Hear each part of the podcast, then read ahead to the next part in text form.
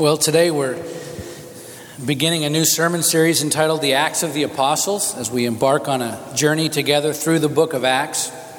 And the first sermon in this series, which is rooted in chapter 1 of Acts, will focus on the providence of God. And just to make sure that we're all on the same page as to the definition and nature of divine providence, when we talk about God's providence, we're talking about his intervention in the world by uh, the means by and through which God governs all things. If you believe that God is ultimately in control of everything, as I do, then you believe in the doctrine of divine providence. There are many who do not believe this. There are Christians who say that God is rarely, if ever, in control, that the world, because of sin and free will, has run amok, and God has no control over any of it. He's simply sitting back, somewhat disengaged and sad at the current state of our world, and he's waiting for the appointed time when he will take back control. Well, I concur that much of what is happening in the world today surely saddens God. I agree that because of sin and free will, society continues to distance itself from Him and the principles outlined in Scripture that He intended for us to live by. However, there is, in my opinion, far too much scriptural evidence in support of the providence of God for me to just dismiss it outright. God is in control of the good and the bad. In Matthew 5:45, Jesus, speaking of the Father, says he makes his sun rise on the evil and on the good, and sends rain on the just and on the unjust. Ecclesiastes 7:14 says, "In the day of prosperity, be joyful, and in the day of adversity, consider God has made the one as well as the other, so that man may not find out anything that will be after him." Okay? So the whole picture obviously isn't clear to us. But what is clear is that God is ultimately in control. And just as portrayed in the video, God has a plan and a will for you before, during, and after every circumstance of life. And He's working in and through you, and in and through others, and in and through circumstances to accomplish that will. So we can choose in our own free will to be congruent with His plan, in agreement with His will, or we can choose to be in tension with His will. But either way, He never loses control. He's always working providentially in the lives of people and in the situations and circumstances of life to bring about His purposes in the end. And that should bring us great comfort, knowing that even when we fail to get every single detail of life perfectly right, He's still working on our behalf because he loves us. And his in his providence he's working constantly for our good. Ephesians 1.11 paul says that in him we have obtained an inheritance having been predestined according to the purpose of him who works all things according to the counsel of his will. That means that god uses uh, human means to fulfill what he has ordained. And then people inevitably ask well are you saying then that God should be blamed for all of the evil in the world? It's a fair question. The answer is no, not at all. Nor do Paul or the other biblical writers blame God for sin or evil. And by the way, this doesn't contradict the passages that we just read either, because there is often a difference between difficult circumstances, our struggles, and evil. Not all of our struggles, not all of our difficult circumstances that we face in life are evil. So God allows all sorts of difficulties and struggles for many different reasons, but Scripture doesn't say that He's to be blamed for evil or sin in the world, not at all. What the Bible does teach us is that in spite of sin, suffering, and all manner of evil in the world, that because God loves us and is sovereign over all, He providentially works everything together to accomplish His will. In other words, even though we mess things up, because we do have free will, He still uses our messed up things to do good. So we don't blame God for the bad things. We thank Him for the good things that He produces out of the bad circumstances that humanity creates. Does that make sense? Um, I used to build houses for a living. I've done, been in ministry for 20 years, but I did that um, not as a vocation for, for most of the time. I built homes. And my parents decided they wanted a new home built at one point, so we built them a new home. And we were far along in the process, nearing completion.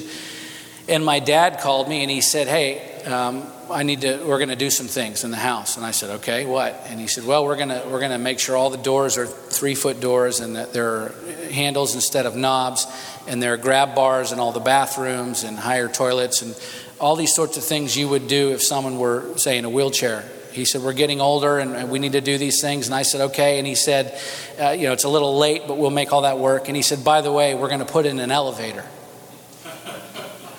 and I said, Dad, that, you know, I was with you up until the elevator part.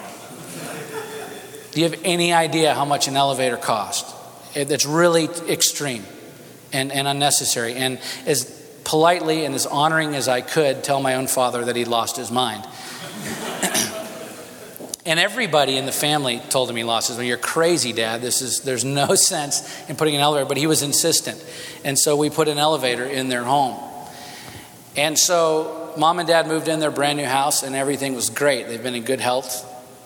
And without warning and very rapidly, my mother uh, came down with a very rare autoimmune disorder disease and was hospitalized. And within a few weeks, was in a coma. And within a few weeks, we thought she was, we were going to lose her. Doctors were saying she may not make it. And so, through many, many weeks and thousands of people praying, God healed my mom brought her back. Great doctors, medication, treatment, uh, a whole lot of therapy, and she's in great health today. And we praise God for that. But I want to tell you something interesting. when mom left the hospital, and for some time after that, she was in a wheelchair. And when they came home, there were three ways to get to the living part of the house because there's a big full basement, but the living area is upstairs.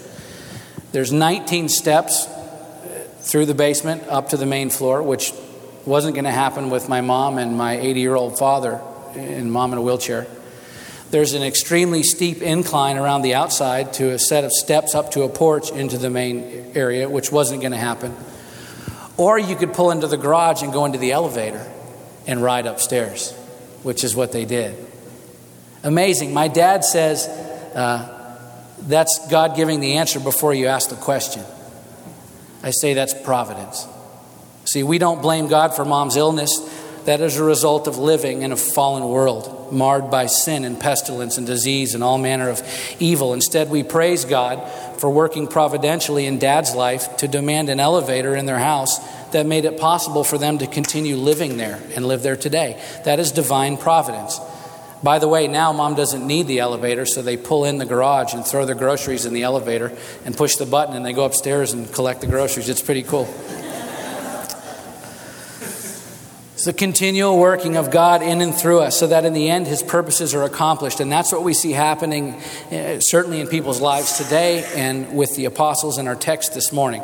So, in a moment, we'll turn to Acts, the Acts of the Apostles, also known as the book of Acts, and we'll start right from the beginning at chapter 1 and verse 1. The book of Acts is the second part of a two volume work by Luke. The first volume is Luke's gospel account, so the, the book of Acts is a follow up to the book of Luke. Both books are dedicated to a person named Theophilus, and right from the start of Acts 1, we see Luke referring explicitly back to his gospel. During the apostolic age, uh, books were obviously not typeset with machinery, uh, as we're accustomed to today. They were written by hand uh, generally on parchment scrolls made out of papyrus. And in antiquity, the standard length of a scroll, uh, like the book of Luke or Acts, would have been 35 feet long. And although uh, the book of Luke and the book of Acts were written on separate scrolls, they were originally kept together because they were a two volume set. So you can imagine these two large scrolls being transported around from church to church. And then it was later as the churches made it their practice to collect the four uh, biographical sketches of Jesus' life that we refer to as the Gospels and study them together. It was then that the two scrolls of Luke and Acts were separated. But it makes more sense that we study them together. And the reason I bring all that up is just to clarify why we're now working our way through Acts because we just finished working our way through much of Luke in the last two sermon series, right? And so it's very natural progression uh, for us to continue through Acts. So in just a moment, we're going to read Acts 1 1, where we'll see that providence starts with a promise. Okay?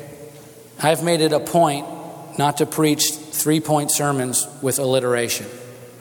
That was so overused so much of my life that it drove me crazy. And so, as you know, we usually end up with one point or two points or 12 points or whatever we end up with. I just follow the text. And it just so happened that today's sermon is a three point sermon. So, forgive me if that bothers you. You probably wouldn't have even known it if I hadn't said anything. It was bothering me all week.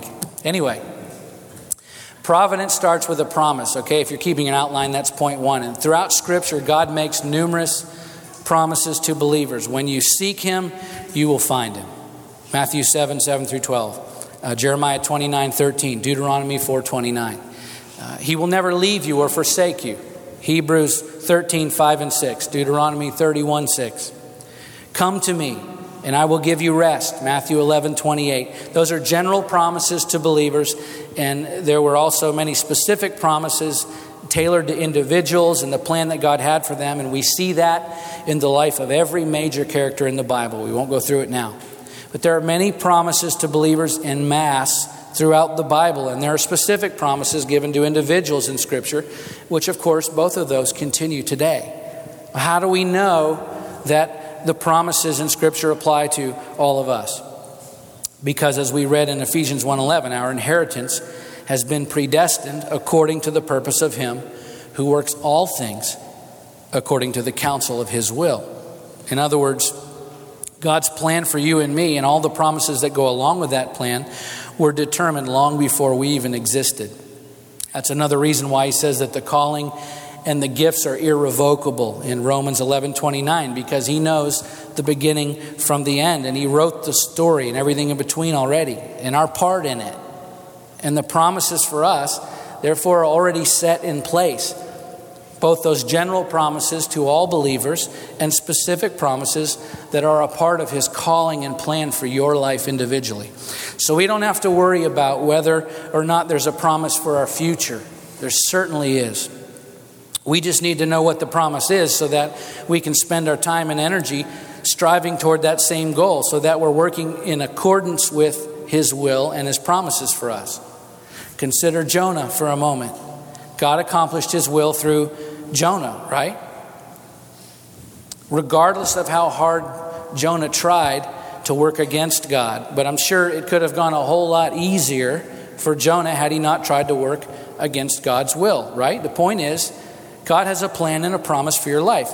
He's going to get you there one way or the other, but in the process of getting there, you get to choose whether you ride the waves and the, the ship that God provides for you above the surface or inside the stomach of a fish below the surface. God got Jonah where he wanted him in the end, but Jonah made the journey a lot harder on himself than he had to. There's a promise for every believer, and the providence of God is Him working in our lives to fulfill that promise. So let's turn to Acts chapter 1, and we'll see how providence in the lives of the apostles began with a promise. Acts 1 1. In the first book, O Theophilus, I have dealt with all that Jesus began to do and teach until the day when he was taken up after he had given commands through the Holy Spirit to the apostles whom he had chosen. Notice Luke says, to the apostles whom he had chosen. In other words, these were not simply the lucky ones who decided to follow Jesus because they had nothing better to do. These men were handpicked by God Himself. They were, in fact, the fulfillment of a promise that would ultimately comprise the genesis of the New Testament church, as we'll see in the coming weeks. The point is, God worked providentially in the selection of these 12 men, and Luke recognizes that here in the introduction to his book. So let's continue. Verse 3. He presented himself to them after his suffering. He presented himself alive to them after his suffering, suffering by many proofs, appearing to them during 40 days and speaking about the kingdom of God. Okay, and the phrase many proofs or many convincing proofs, as some translations have it, is the word tekmerion in the original ancient Greek. And it only appears one time in the entire New Testament. And it means indubitable evidence. Indubitable means impossible to doubt or uh, unquestionable. And it's appropriate that this word occurs one time because no other event in biblical history has been confirmed more certainly than his bodily resurrection. Do you believe that? It is unquestionable. Actually, it's impossible to doubt if one truly examines the evidence from his 10 or more appearances to his disciples after the resurrection, recorded many times over, The fact that he ate in front of them, dismissing the possibility of it simply being a, a spirit or an apparition, as a spirit cannot eat. The otherwise inexplicable evidence of an empty tomb, which was being guarded by highly trained Roman soldiers who, who could receive the death penalty for losing a body. The remarkable change, undeniable change in the, in the disciples, each one of them, the development and wildfire like spread of the church as a result of the preaching of his resurrection. The change to worship on the first day of the week, the observance of Easter Sunday, Resurrection Sunday, and the Lord's Supper over the ages, in addition to the testimonies of the New Testament writers as led and empowered by the Holy Spirit. In fact, an entirely new chapter of world history began with the ministry of Christ, and particularly at his death and resurrection. I'm telling you that no one who is intellectually honest, who studies the evidence, can possibly argue with the fact that there was a cataclysmic shift in the world after the life, death, and resurrection of Jesus Christ. In point of fact, there are nearly 2.2 billion people on the earth today whose lives have been changed by Jesus Christ. Nearly a third of the world's population. That's not counting all those who've come before us and may come after us. Those statistics are staggering, and they're all providential workings by God in order to fulfill a promise that He made before any of these people in the story or any of us existed. Okay? There's a pattern. There's a pattern here with God and man, and I want you to recognize it. He works in the lives of people, He works in situations and circumstances providentially so that His promises may be fulfilled in our lives. Let's keep reading verse 4. And while staying with them, he ordered them not to depart from Jerusalem, but to wait for the promise of the Father, which he said, You heard from me. For John baptized with water, but you will be baptized with the Holy Spirit not many days from now. And here we see a new and specific promise in the last part of verse 5. You will be baptized with the Holy Spirit not many days from now. This promise wasn't for Abraham, it wasn't for Moses or David or Daniel. This was a promise for his disciples at the time, and as we'll see next week, for all of those who follow. And to that end, to the fulfillment of this specific promise, as we continue reading, we see God's divine providence working in the lives of his disciples. So let's keep in our text now, and we'll take it a step further because not only does providence start with a promise, but it proceeds through prayer. Let's pick up the story in verse 6. So when they had come together, they asked him, Lord, will you at this time restore the kingdom to Israel? And he said to them, It is not for you to know the times or seasons that the Father has fixed by his own authority. In other words, we don't always get the, the inside scoop you know, or the entire plan. There's a promise for each one of us. And by God's providence, He's constantly working to that end. But that doesn't mean that we get the entire playbook all at once. There are times and dates and appointments and relationships and circumstances that are fixed by the Father's own authority. And He will reveal those appointments to us according to His timetable, not necessarily ours. Let's keep reading. Verse 8. But you will receive power when the Holy Spirit has come upon you, and you will be my witnesses in Jerusalem and in all Judea and Samaria and to the ends of the earth. He repeats the promise here, which is the Great Commission. And when he said these things, as they were looking on, he was lifted up, and a cloud took him out of their sight. And while they were gazing into heaven as he went, behold, two men stood by them in white robes and said, Men of Galilee, why do you stand looking into heaven? This Jesus who was taken up from you into heaven will come in the same way that you saw him go into heaven.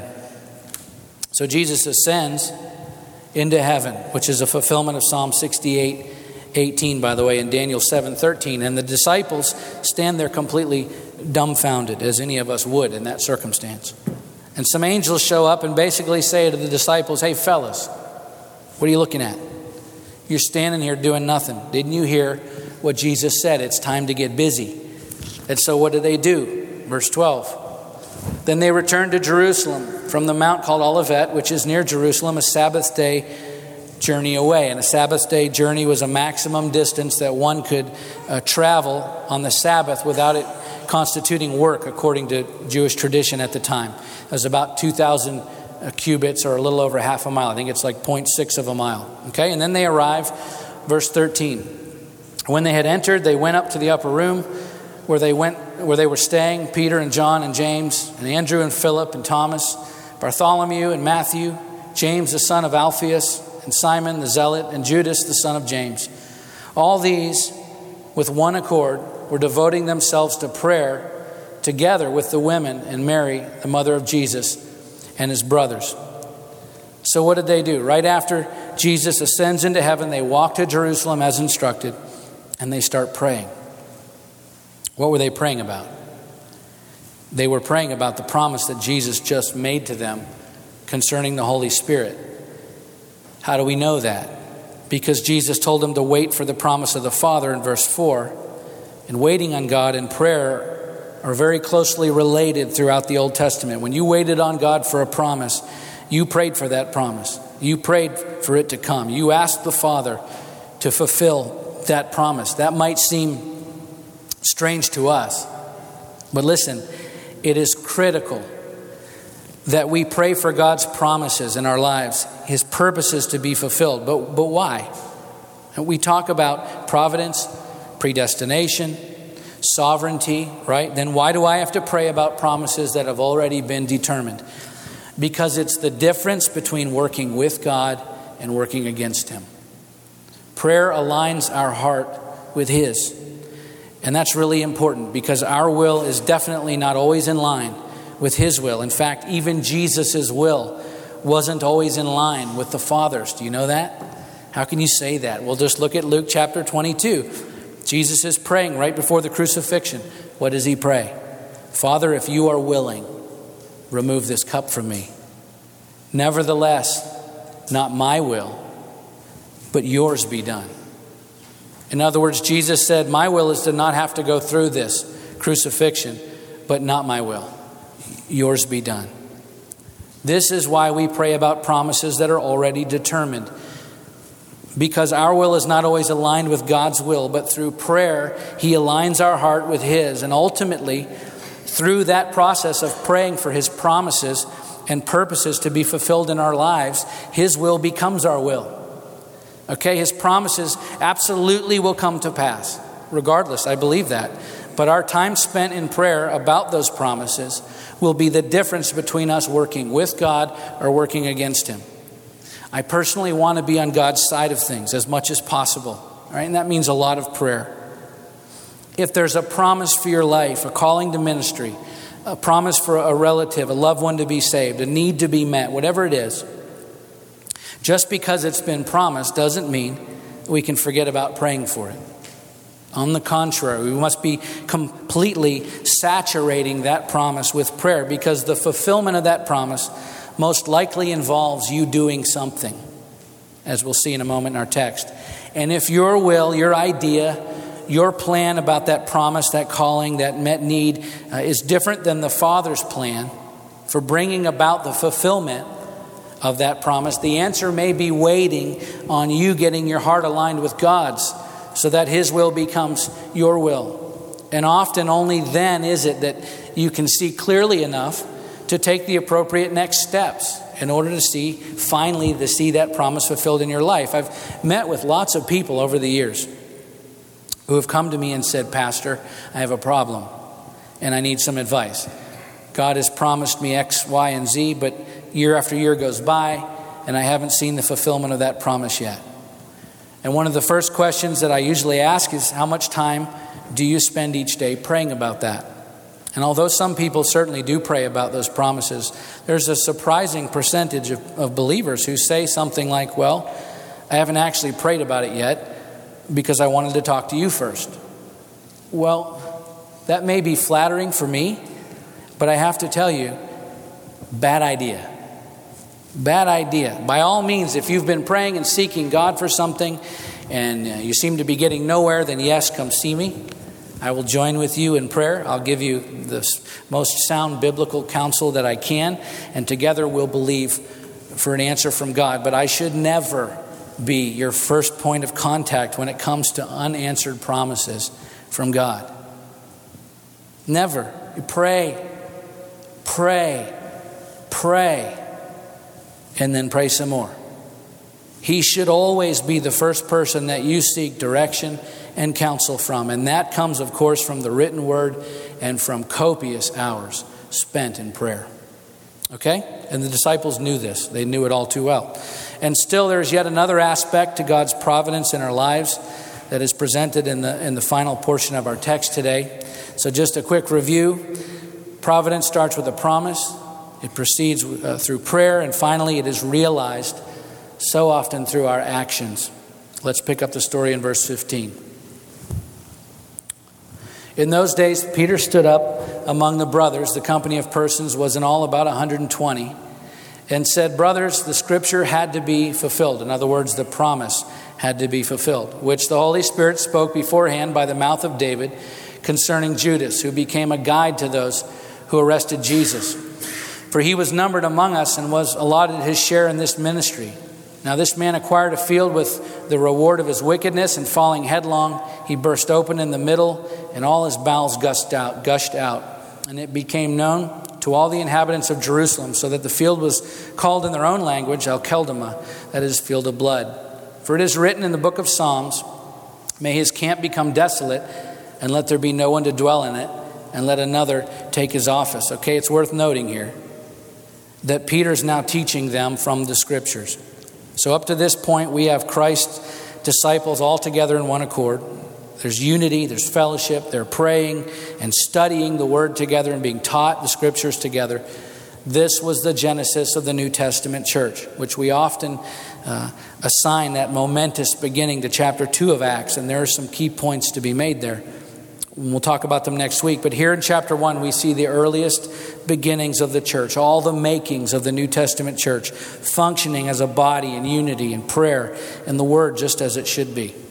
And here we see Peter instructing the others that God has been working providentially in all that has happened so far to fulfill the scriptures, including the downfall of Judas.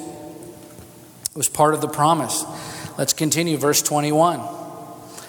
So, one of the men who have accompanied us during all the time that the Lord Jesus went in and out among us, beginning from the baptism of John until the day when he was taken up from us, one of these men must become with us a witness to his resurrection. Okay, Peter's saying God intended for there to be 12 apostles. We're now short one man, so it's time to choose God's man to fill the vacancy. And if you remember back in Matthew 19 28, Jesus promised that the 12 disciples would sit on uh, 12 thrones in the new world and judge the 12 tribes of Israel. So once again, we see a promise that will require divine providence in order for it to be fulfilled. Verse 23. And they put forward two, Joseph and Barsabbas, who was also called Justus and Matthias, and they prayed. And they prayed and said, You, Lord, who know the hearts of all, show which one of these two you have chosen to take the place in this ministry and apostleship from which Judas turned aside to go to his own place. Clearly, by their prayers here, we can see that they recognized God's providence, his sovereign hand in their affairs, and specifically here in choosing the 12th apostle. So, how did, how did they handle it? Well, first, they prayed to assure that God's will was done. They prayed to align their hearts with the Father's uh, heart, with His will, and then they did something. They did something. They took some action. Let's read verse 26. And they cast lots for them, and the lot fell on Matthias, and he was numbered with the 11 apostles. It's significant to note here that although the apostles knew beyond the shadow of a doubt that God would do the choosing, and although they prayed about it, they still recognized the need to take some action in the process. And I really believe that this is where so many believers miss the boat sometimes. We know there's a promise. We believe that God's will is the best way. We pray for His will to be done, and then we sit back and wait to see what happens next.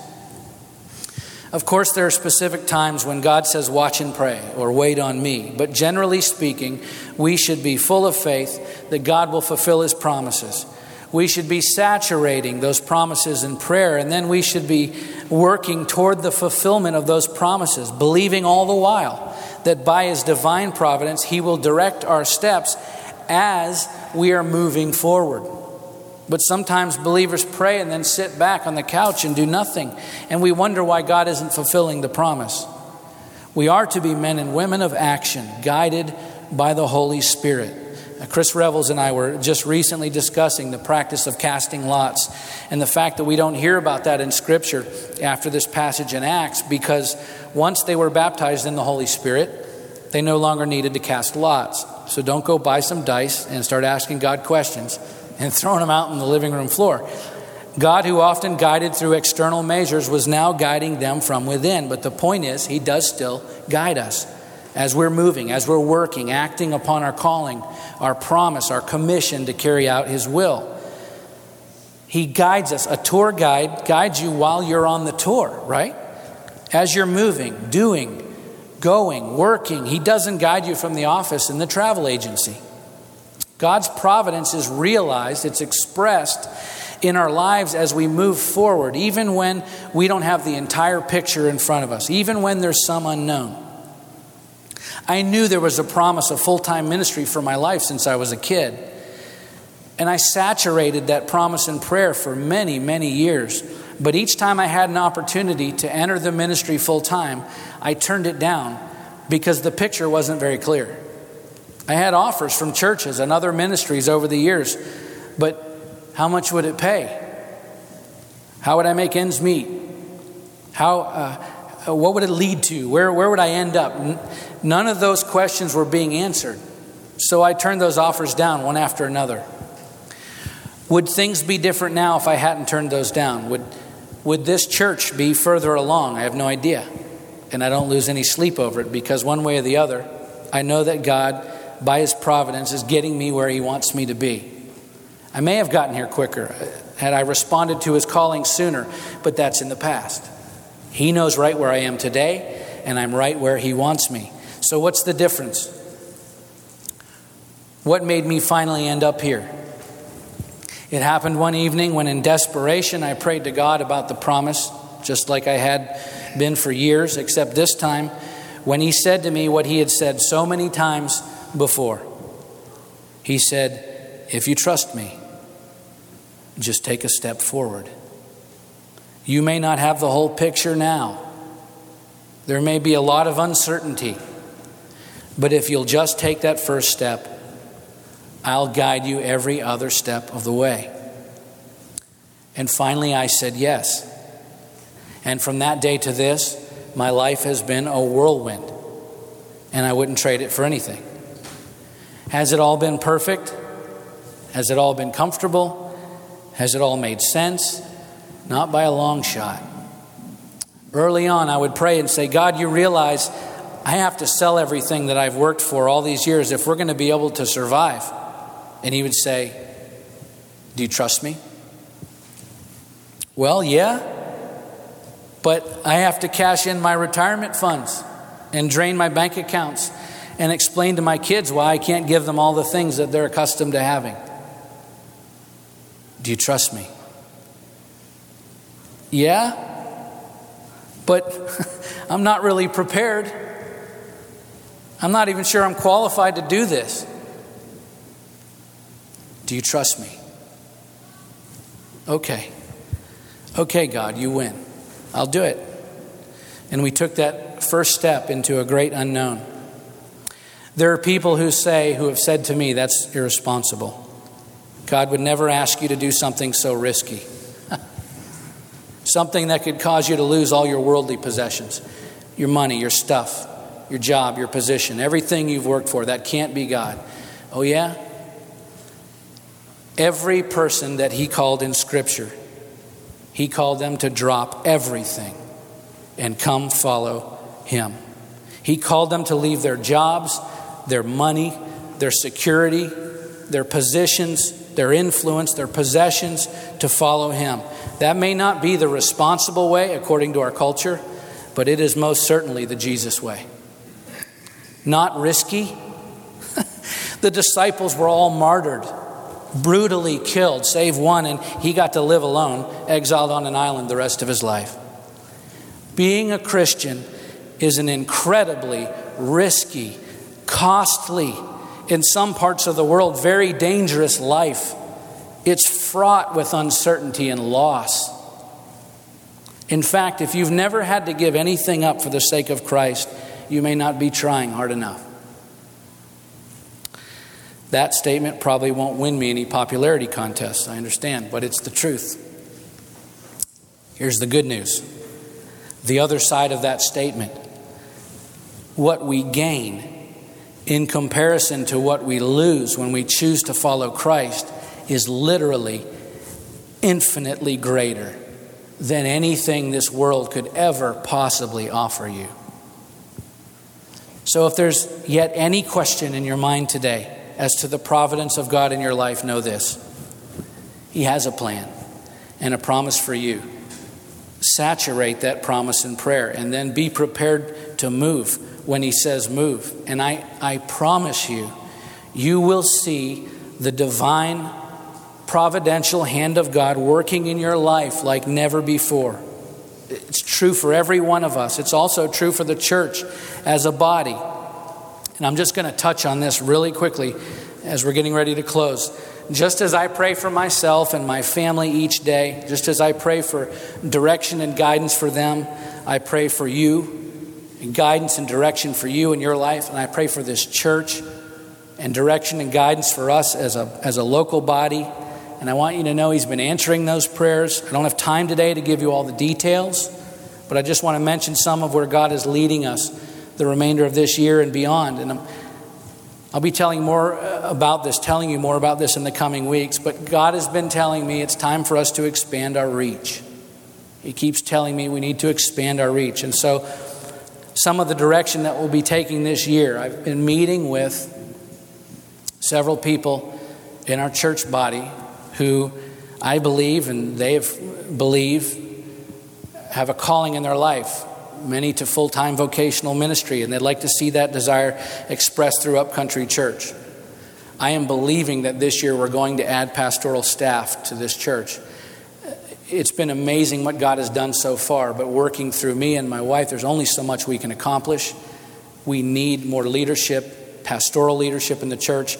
And as I prayed for that specifically, God has raised people up from in front of my eyes that I didn't even know. And we see that developing and happening. I believe that's coming this year. Those will probably start as voluntary positions.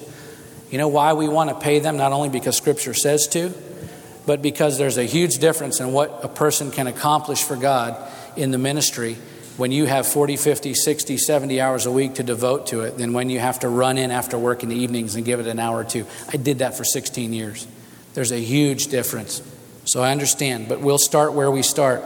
We're going to be adding leadership teams to our ministries. I'm so excited about this because it's going to involve, I hope, all of you. We're going to form leadership teams around several areas of ministry that we already have in place that need to be shored up underdeveloped ministries. We have some ministries that haven't officially begun yet. We don't have a, an official prayer ministry. You've talked to Sharon about that a lot.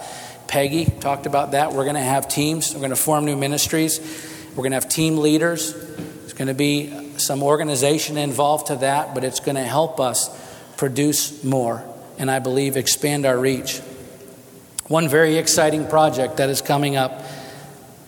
I've been praying for most of the last six months or so God, how do we let people know about our church? And I'm not talking about marketing in the traditional sense. I don't mean how do we let people know that, you know, our music is the coolest thing? Or how do we let people know that this little church is really cool looking inside? Or that our programs are cutting edge? That's not what I'm talking about. I've been praying, Lord, how do we let people know about this church, meaning these people, you? Because I honestly believe that what is so amazing about this church is you. The fact that God is working through you the way that He is to touch each other's lives. It's been an incredible thing to see. And when people come here, they feel loved and accepted and a part of this family. So I've been praying, God, how do we let people know outside of the church about that? Because that doesn't translate on a flyer or a billboard. I don't know how do we how do we let people know that? And I've really been getting a bit agitated in my spirit, like, God, I need you to tell me.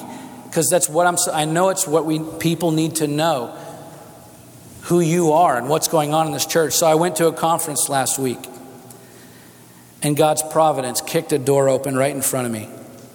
An amazing opportunity for our church. We've signed a contract with a publishing company in Oregon that's going to produce a full length book from Upcountry Church that tells our stories, many of your stories. A full length book to be on Amazon, all that sort of stuff. But the program that they do for churches is unbelievable, and I don't have time to today. I'll tell you about it in the coming weeks, how it will be distributed.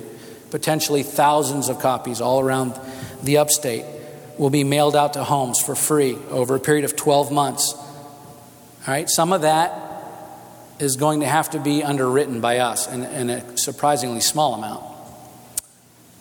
But we're going to have to we're going to have to get involved with our checkbook in some cases to make this happen. There's too much to tell you about today, but here's the point. This year, if we're going to answer the call and see the promises for ourselves and for Upcountry Church fulfilled, we're going we're going to have to take some steps forward. We're going to have to take some steps forward. That's going to mean risk. That's going to mean committing our time, our money, our uh, talents, a lot of hard work toward this mission. But I'm telling you with as much conviction that I can muster as we move forward in each of these areas, we will, I am convinced, see Him working providentially in our church and, of course, in our own lives. Why? Because God has a plan, and you are part of it. Don't ever doubt that. Let's pray. Jeannie.